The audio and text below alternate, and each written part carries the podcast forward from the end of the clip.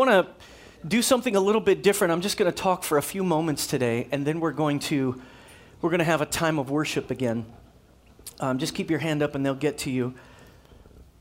But I want to start with this idea. Have you ever experienced the presence of God in a way where you just knew something was going on, like something was happening? You know, we've been in this series called Better, the Promise of the Holy Spirit. And we've been talking about how the Spirit of God works in our lives. And it's been a really fun series. I mean, I am enjoying this series. It's doing something for me. If it's not doing anything for you, that's cool. It's doing something for me. And that's enough for me. But here's what I think we're going to talk today for a few moments about the presence of God in our lives. And I remember there's three examples that I want to give you. And I got a whole bunch more, but three examples where I was in a moment where I knew God was present. And one of them was in the Weminuche Wilderness. The what? The Weminuche Wilderness of the southern Colorado mountains. The mountains, part of the Continental Divide, and right in the middle of Colorado, and the water in our rivers going both directions, east and west from that place. And the Weminuche Wilderness has something called the Chicago Basin, and we were climbing, we were off trail, 45 pounds on my back. We went 45 miles over 8 days, and I didn't think I could do it. I didn't know if I could do that kind of thing. And there was this one day where we're hiking and we're going up, and we must have ascended 2,000, maybe 3,000 feet in that day, and we were off the trail. So we are chopping through. We are going, just finding our way up, and it was an incredible challenge.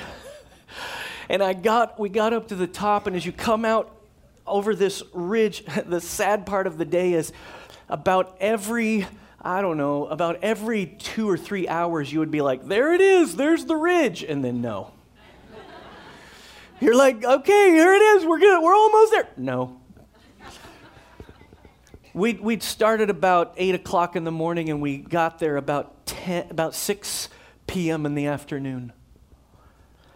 And I remember we got up and that final ridge, and you come over that ridge, and there's this huge basin, just hundreds and hundreds and hundreds of yards of this grassy bowl with peaks all around it. It was incredible.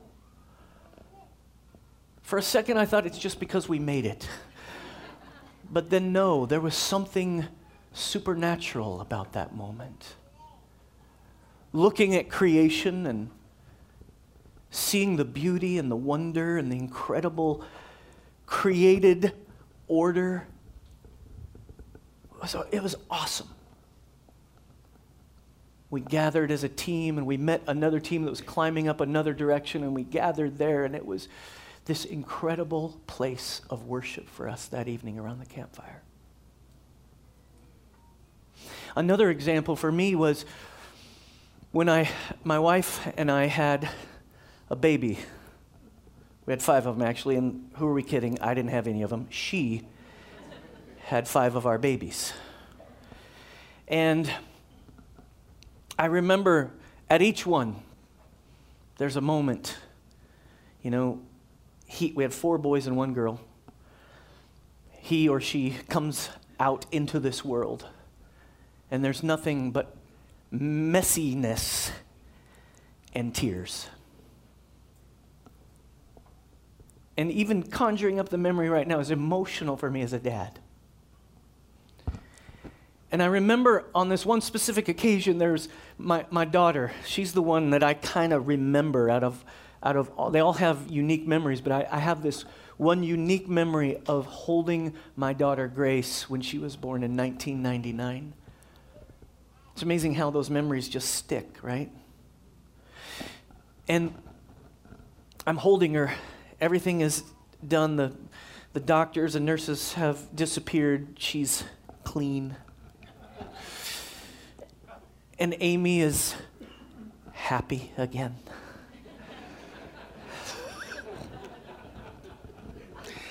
And I'm holding her. And I remember bowing my head and praying over her, and praying for her life, and praying for her family that would one day sort of become her own. I was praying for her spouse. I was praying for her abilities and her strength to be able to make it through hard times, and I was asking for God's grace to be in her life. It was a profound moment. God was in that room. The third example I want to give you, and there are others that I could give you. We could talk about it all day because I think God wants to show up at all kinds of moments in your life. But the third example is in the break room at Wendy's Hamburgers. I worked there between age 15 and 19 on North Avenue in Grand Junction, Colorado. And I remember being in the break room and sitting down with a guy named Christopher, and we were just eating our chili. I don't know what it was about Wendy's chili at that time, but I loved it. It's really gross to me now, but I was eating chili, and we were eating together, and we're just talking a little bit, and the conversation turned to God. I remember as a 16-year-old, I think he was 18, about ready to go to college. And we started talking about God, and as I began to share about Jesus, something happened in that room, little break room, bunch of cups and plates everywhere, and all the stock that we had of all the stuff, and we're sitting back there at a little table, we're just eating our chili. And God showed up in that place as I started to share the wonder of Jesus. And I could tell his heart was opening to God himself. What a miracle. We can talk about the Holy Spirit for several weeks here and still miss the idea that he wants to be with us. One chapel has a motto, and it comes from our three basic values that we've been using since we started at the movie theater, and that is presence, relationship, and mission. And what I want to encourage you in is we are still a community that is presence-based. Presence-based. What does that mean? It means that we believe that God is present and active among us. He's not just present and not doing anything. He's not just doing stuff from far away. He is present and he is active among us. We sense it when we come to worship together. We sense it when we're in small groups together. We sense it when we're at work and God is trying to speak through us to a coworker in the next cubicle. We sense his presence. We are presence-based. Now, some people are like, presence-based? What is that? I've heard of Bible-based. Are you not Bible-based? No, we believe the Bible. We believe that it is God's words to us. It is a record of God's interaction with humanity all across the planet over many centuries, and it was given to us as an inspired word from God about the message of Jesus. Jesus is its central character. No, we believe the Bible, but as a community, we are presence-based. One of the reasons for that is I don't think you can really understand the Bible unless you have the work of the Spirit illuminating it. I know lots of people who've read the Bible over lots of decades and you know, professors and other people trying to figure out religion or what their life is about, and they read the Bible, and if they don't have the Spirit illuminating it, it doesn't quite make sense. And so today, I want you to understand that ever since the Garden of Eden, where disobedience came into a perfect realm that God has been actively pursuing, actively desiring to be with people. With people. That's what he wants. If you look at we won't take time to do it right now, but if you look at the Garden of Eden and the perfection of it, and then this disobedience, Adam and Eve reaching to the tree of the knowledge of good and evil, of which they were told not to eat, and then this disobedience, this sinful state, their eyes are opened, and suddenly they get afraid, they're fearful, they're ashamed of themselves. Suddenly there's this whole thing that begins to play out, and they hide from God. And he comes to them and says, "Where are you?" He's pursuing them. He's coming to them. He doesn't want to be distant from. He actually provides for them a covering. They've tried to cover themselves. God provides something else. It's the first sacrifice of the story of the Bible. And he covers them. But over and over throughout history, there's the tent of meeting with God's people when they were delivered from Egypt and sent into the wilderness. God instructs Moses to build a tabernacle, a place, and they called it the tent of meeting. Exodus 25, 8-9 says, "Have the people of Israel build me a holy sanctuary so I can live," where? "Live among them. You must build this tabernacle and its furnishings exactly according to the pattern I will show you." And he showed them a pattern, and they were on the move. They were in the wilderness. And here's the thing I want you to get about this that's so profound, is that as they moved into different territories, different people groups on their way to the promised land, everybody would have known, including them, that the gods of that territory needed to be appeased to receive blessing. That's how pagan religions functioned in that day. And still to this day, there is a thing about principalities and powers over geographical areas. But because the people of God were on the move from Egypt, and they're moving through the wilderness. It took them quite a long time, by the way. 40 years. It wasn't that long. It was about a 4-week journey.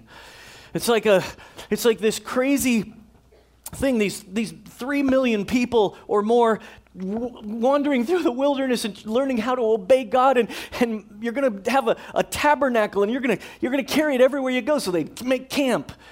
And they put the tabernacle right there and surround it with all the different groupings of people, all the tribes. And then Moses and Aaron and the priests would begin to meet with him. And then, so they'd pack that thing up, and then they'd set it back down. They'd pack it up, and then they'd set it down. They'd pack it up, and then they'd set it down wherever they were. And the message was, "I am your God. I'm not limited by geographical spaces. I own it all. And here's the miracle. I want to be with you. I want to go with you." Does that make sense? If you think about it, that's part of the reason why the people of God kept stumbling into the worship of other gods, is because of this mindset. Oh, we got to appease these other gods. I got to get more blessing. I got to get crops. They would stumble around and worship the idols of the people groups around them. God was trying to tell them something. I want to be with you. If you go along in the story, the Temple of Solomon is another place. 1 Kings 8:27-30 says, "But will God really live on earth? Why, even the heavens, the highest heavens cannot contain you. How much less this temple I have built." Solomon understood something. He was tapping into something. "Nevertheless, listen to my prayer and my plea, O Lord. Hear the cry and the prayer that your servant is making you today. May you watch over this temple night and day. This place where you have said, my name will be there." In other words, my authority, my character, my love, my nature. May you always hear the prayers I make toward this place. May you hear the humble and earnest requests from me and your people Israel when we pray toward this place. Yes, hear us from heaven where you live, and when you hear, forgive. Solomon was saying, we've built this temple and we want to be near you. And God was putting his blessing on the place. If you look through and you read that story, there was a cloud that enveloped them at the dedication of this temple that overwhelmed them so much they couldn't even do what they were assigned to do. The presence was so heavy.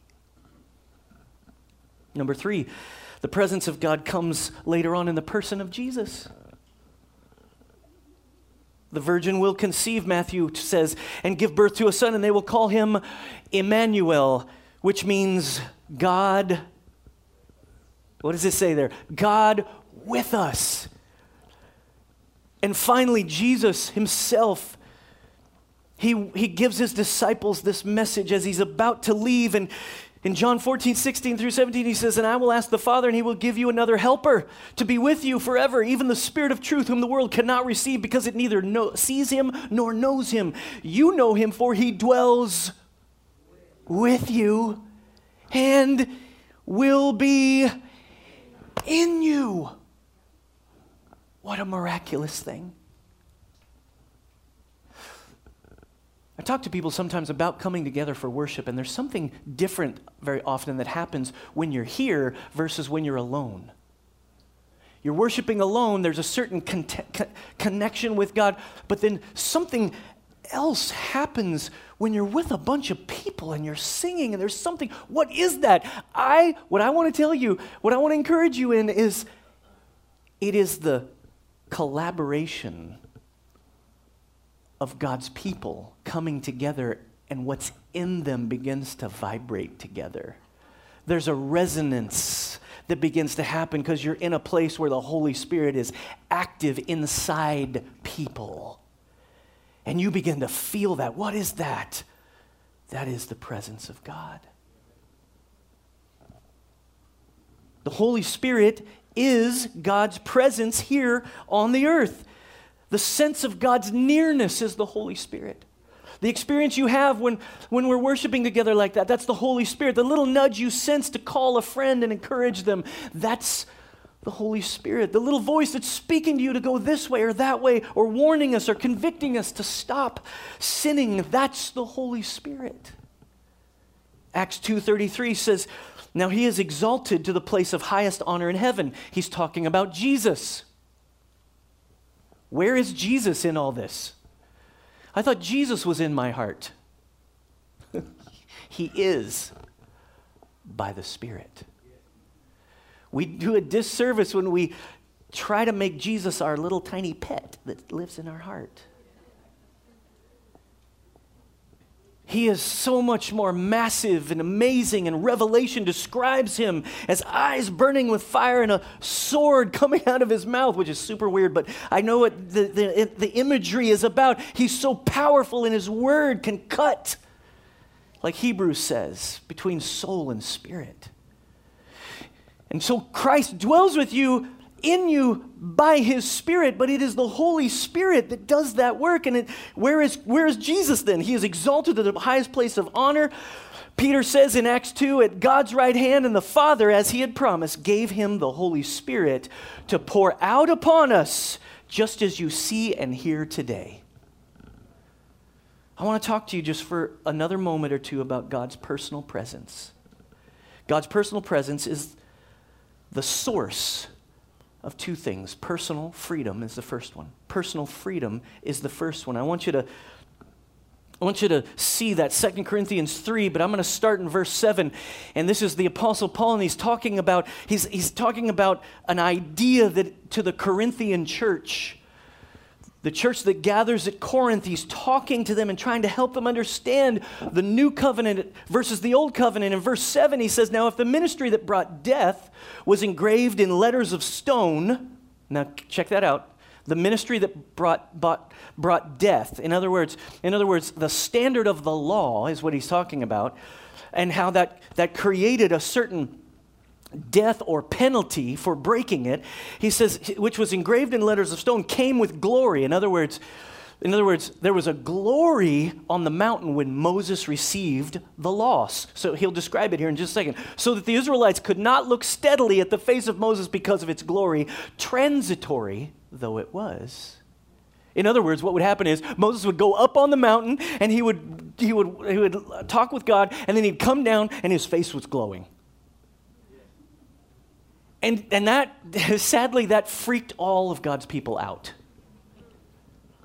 It freaked them out. So it says in verse 8, will not the ministry of the Spirit be even more glorious than that? If the ministry that brought condemnation was glorious, how much more glorious is the ministry that brings righteousness or right standing with God? Verse 10, for what was glorious has no glory now in comparison to the surpassing glory. And if what was transitory, in other words, transitional, came with glory, how much greater is the glory of that which lasts? With Moses, his face would glow, and then the glow would subside. And then he'd go back with God, then he would glow, and then it would subside. And then I want you to see what Paul says here. He says, therefore, since we have such a hope in this new covenant, in this new way, in the way of the Spirit, he says, therefore, since we have such a hope, we are very bold. We don't have to be afraid. We don't have to be apprehensive. We can be bold because we are not like Moses, who would put a veil over his face to prevent the Israelites from seeing the end of what was passing away. But their minds were made dull, for to this day the same veil remains when the old covenant is read. It has not been removed, because only in Christ is it taken away. When you just try to live with your own strength to try to do what God wants you to do without the revelation of Christ and His grace, it produces death instead of life. Christ came to give us life. Verse 15, even to this day when Moses is read, a veil covers their hearts, but whenever anyone turns to the Lord, the veil is taken away. Now, I think he's talking to some people that understood this sort of sense of history about Moses, right? So there's some Jewish people sprinkled into this place, and there would have been sort of a general knowledge. But I think what we experience in our day, in our culture, in the West, is we wear a veil, we wear a mask. Why do we wear masks? Because we don't want people to see what's going on inside. Because and so it's kind of the opposite. We wear a veil because we don't have it all put together here, and we just want to present something good. And I think there's something here that Paul wants to tell us through this letter to this church with people that may be similar to us. 2 Corinthians verse 17, he says, now the Lord, so he's kind of gone through this whole thing. This is amazing. We have a new way. That's the old way. Opt for the new way. And then he says, now the Lord is the Spirit, and where the Spirit of the Lord is, there is freedom. And we all who with unveiled faces.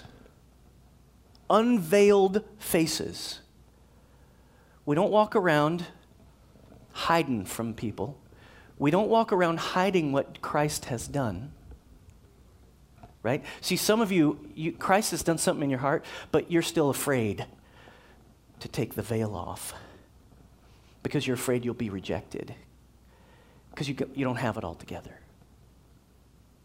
I want to encourage you to let other people see the work of Christ, messy as it is, inside of you, because that's where the Spirit is doing His work. And so we unveil our faces and we reflect or contemplate, one translation says, we reflect the Lord's glory, His goodness, His overwhelming, transforming goodness. And he says, and are being transformed. Everybody say transformed.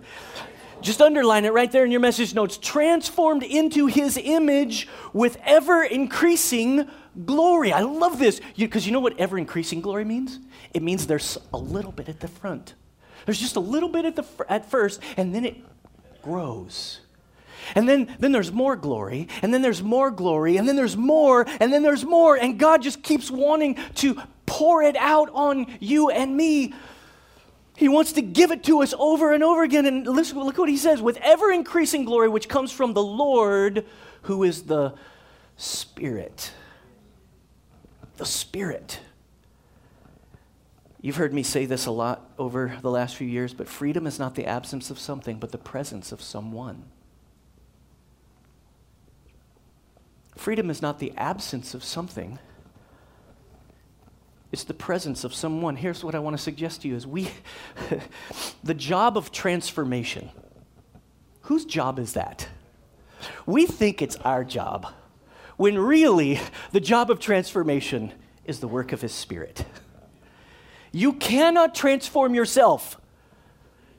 Training is just learning, right? Which is good, but there's a transformation that is the work of His Spirit inside of you that goes beyond your ability to make it right.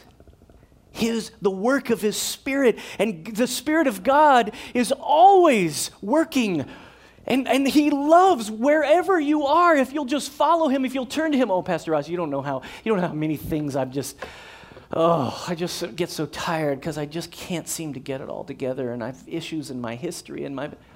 You don't think God knows all that? See, we think that the Holy Spirit comes and He's like, oh yeah, you really need to work on that for a while before I can do anything. If you could just go ahead and work that out, and then I'll come and bless you. That's kind of how we think of it. Nothing could be further from the truth. I think the Holy Spirit is the one that helps us see that we've received an adoption as sons and daughters, according to Romans 8.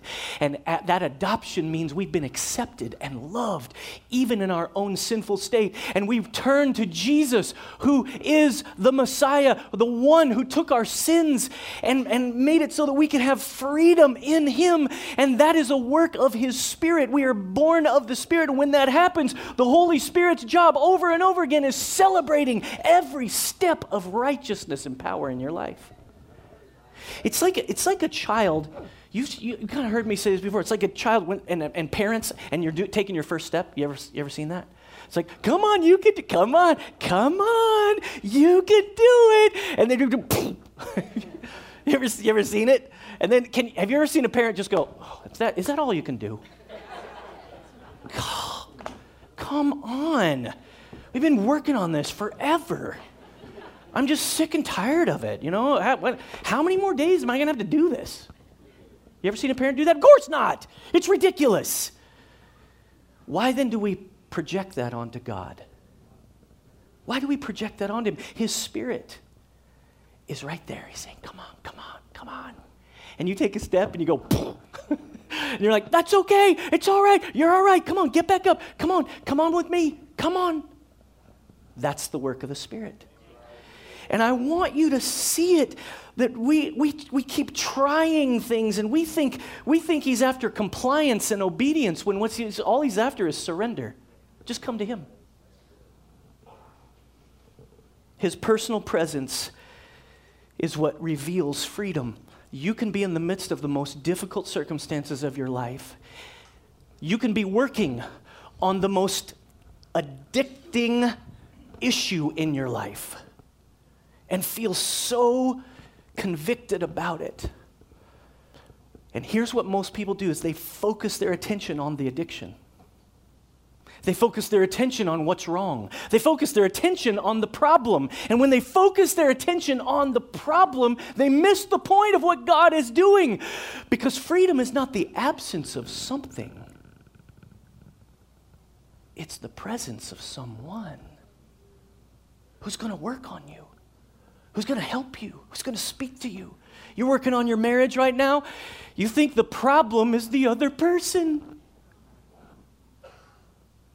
Come on. We've been married for so long, 11 years. I know some of you are like, no, that's not a long time. 11 years, I just can't take it anymore. He's the problem. You can have freedom in the middle of that process if you will believe that He's not the problem.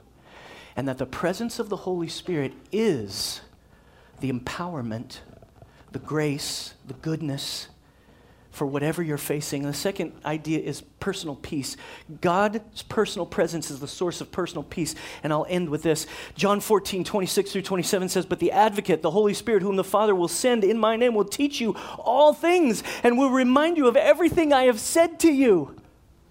Now this is so cool. He's talking about the Holy Spirit, and in the same breath, John records these words, and I don't think it's a mistake. I think he's recalling what Jesus had said to them, and he says in the next breath, "Peace I leave with you.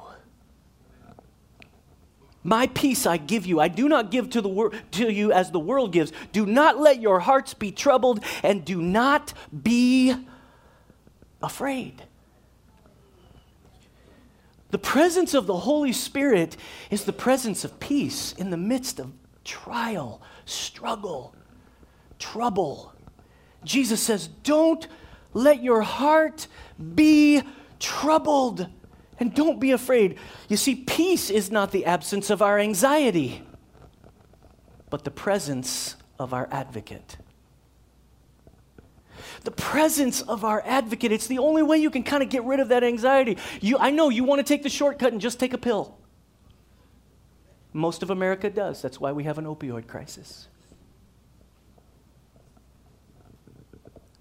I'm not saying that there aren't moments when medicine and God's work can come together. I'm not saying that. I'm just saying we opt for the easy access to something that'll tone down our anxiety. I want to submit to you today that the presence of the Holy Spirit is the presence of peace. Here's how Brother Lawrence described it. Brother Lawrence was a cook in a kitchen in a monastery. A monastery, and all these holy guys are walking around and they're praying and they're writing and they're doing all this stuff. Well, the cook in the kitchen got the revelation. We don't hear from any of those other monks. What has lasted for centuries is a little book, some little writings of Brother Lawrence called The Practice of the Presence of God. The Practice of the Presence, yes, you can practice it. And his premise was, I can be here cutting these carrots, and I sense his presence, his pleasure. Did you ever see that movie, Chariots of Fire? He says this famous line, "When I run, I feel his pleasure." That's what he says. I feel God's pleasure. Brother Lawrence knew that we could do things and carry on a conversation while we're doing them. He called it a habitual, secret, and silent conversation with God throughout our day. I want you to put your stuff away, and we're going to return to worship. And I want you to pause here, because we're going to practice his presence. And we're just going to take a few minutes. I'll give you one look at your watch. Go ahead. Go look at it. Okay, now put it down.